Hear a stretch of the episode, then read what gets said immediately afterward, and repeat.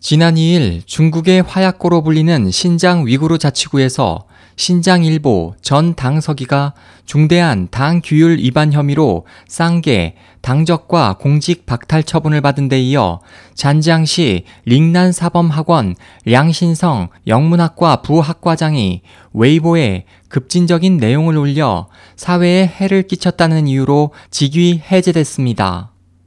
지난 2일 중국 포털 통신망은 자오신 웨이 신장일보 전 당서기가 당 중앙과 자치구의 중요 정책 결정 사항에 대해 함부로 논의한 혐의로 기율조사위원회에게 조사를 받고 있다고 보도했습니다.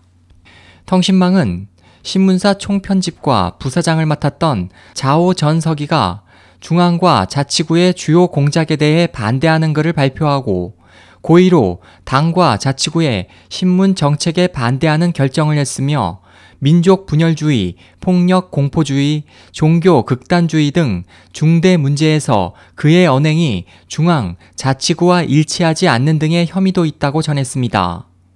보도는 당시 자오 전 서기에 대해 당국이 중국 공산당 규율 처분 조례를 개정해 당 중앙의 중요 정무에 대한 방침을 함부로 논하고 당의 집중과 통일을 파괴하는 것을 기율 위반 목록에 포함한 것에 대한 첫 적용 사례자라고 설명했습니다.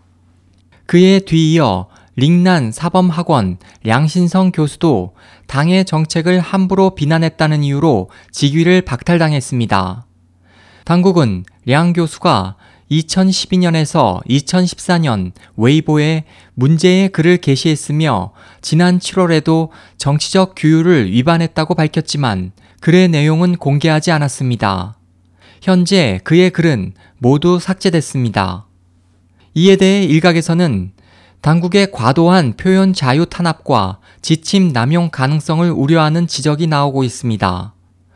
구수 난징대 정치철학 교수는 이번 처벌과 관련해 당원에 대한 통제가 더 엄격해지고 있다는 것을 보여주는 것이라고 분석했고 장민 인민대 정치학과 교수는 다른 의견을 표현하는 누구에게나 부과될 수 있는 경범죄에 불과하다며 문화혁명 전후로도 당국에 대한 비판 여론이 있었다고 말했습니다.